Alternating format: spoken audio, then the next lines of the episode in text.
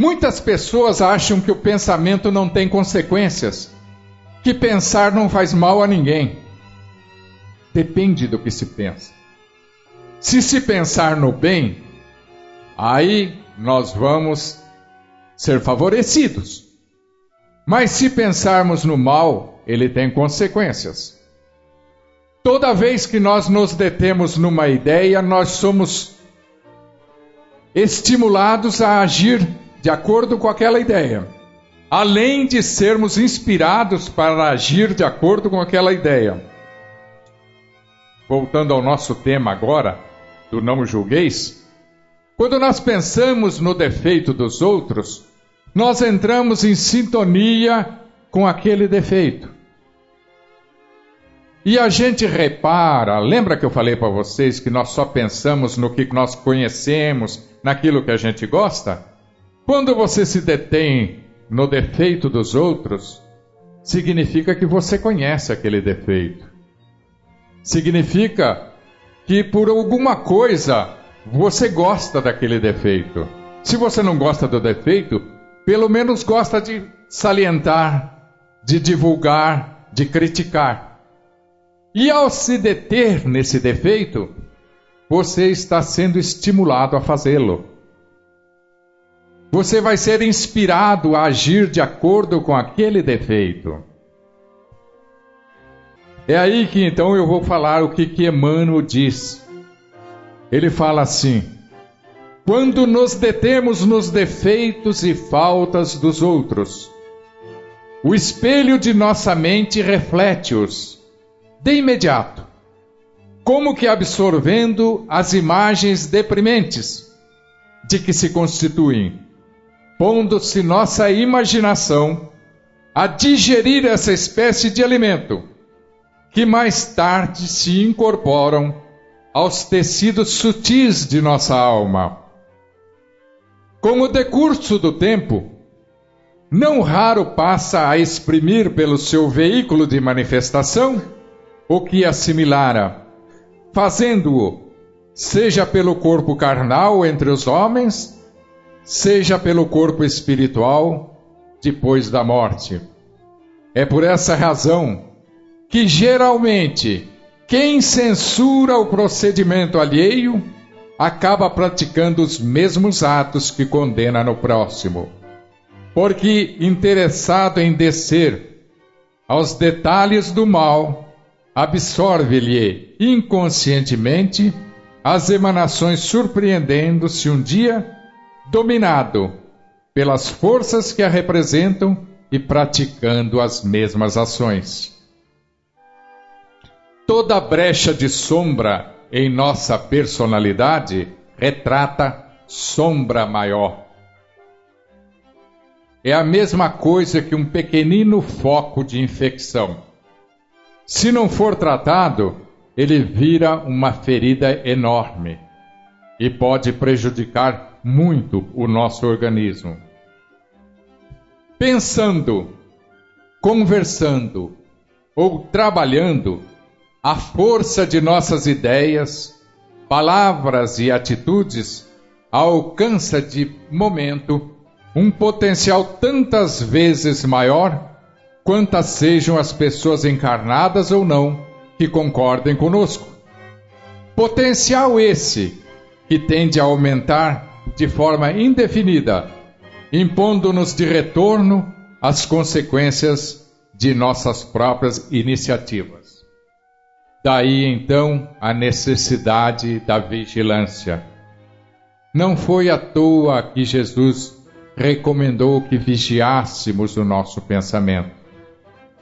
Muita gente, quando vê falar do vigiar, pensa que eu devo vigiar o meu vizinho, o meu marido, a minha mulher, os meus filhos. Quem nós devemos vigiar somos nós mesmos. E a vigilância deve ser em cima dos nossos pensamentos. Porque é eles, são eles, melhor dizendo, que nos levam à ação. São eles que despertam as nossas emoções. Eu sempre digo um exemplo. Se eu já falei isso aqui, vou repetir. vocês me desculpem, mas é um exemplo que a gente guarda bem. Quando nós renascemos, nós trazemos todas as nossas qualidades e defeitos, eu já disse há pouco. Então a gente se assemelha muito a uma caixa d'água, água suja, que você deixa ela quietinha, parada, por decantação, a sujeira vai e fica todinha no fundo. Todos nós somos uma caixa d'água, sim, quando nós renascemos. Mas o mundo à nossa volta, o mundo em que nós vivemos, nos estimula, nos sugestiona. É como se alguém viesse com uma varinha e cutucasse o fundo daquela caixa d'água. A sujeira sobe toda de novo. E quando nós falamos do mal, quando nós criticamos o outro, nós estamos pegando uma varinha e mexendo no nosso fundo sujo e lodoso fazendo vir à tona os nossos defeitos e as nossas imperfeições. Quando nós criticamos alguém, nós não conhecemos todos os detalhes do porquê a pessoa está em erro. Nós não estamos no lugar dela, nós não vivemos as 24 horas do dia que ela vive. Nós não sabemos das suas dores, das suas dificuldades, das suas carências, do seu conhecimento dos seus valores, da sua maneira de perceber o mundo. A nossa visão é sempre parcial. Lembre-se, quando eu mostro um livro com uma capa azul e uma capa branca, quando você está olhando, você está vendo só a capa azul e não está vendo a branca. A mesma coisa quando eu olho para o meu semelhante, eu não sei, eu não estou enxergando ele em toda a sua totalidade. Eu estou vendo apenas o aspecto daquilo que eu conheço, daquilo que eu sinto e daquilo que eu percebo. Não é a verdade. A verdade só Jesus conhece, só Deus conhece e a própria pessoa. E muitas vezes a própria pessoa nem tem consciência disso, nem sabe corretamente disso. Eu me lembro de uma situação que a gente vivenciou há algum tempo atrás, onde num prédio existia um faxineiro que ele apanhava o lixo de andar a andar e ele vinha descendo apanhando aquele lixo. E esse faxineiro, ele tinha um mau cheiro característico de quem não toma banho de quem não tem higiene. Aquele odor muito desagradável. E então, mesmo quando ele não estava apanhando lixo, as pessoas passavam por ele, tapavam o, na, tapavam o nariz, é, faziam cara de desconforto, quando não o maltratavam. É, quando não, falavam diretamente com ele algum algum impropério, alguma malcriação. Até que um belo dia, a síndica desse prédio viu e resolveu conversar com esse rapaz. Chamou e conversou com ele. E falou: Você sabe que você cheira mal? Ele falou: Sei. E por que, que você não toma banho? Porque você não usa um desodorante?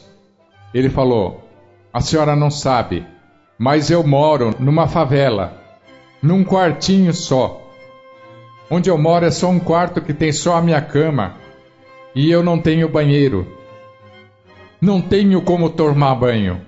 Eu tomo banho só aos sábados quando eu vou na casa da minha irmã, que mora num outro bairro. Então eu não tenho jeito, não tenho onde tomar o banho.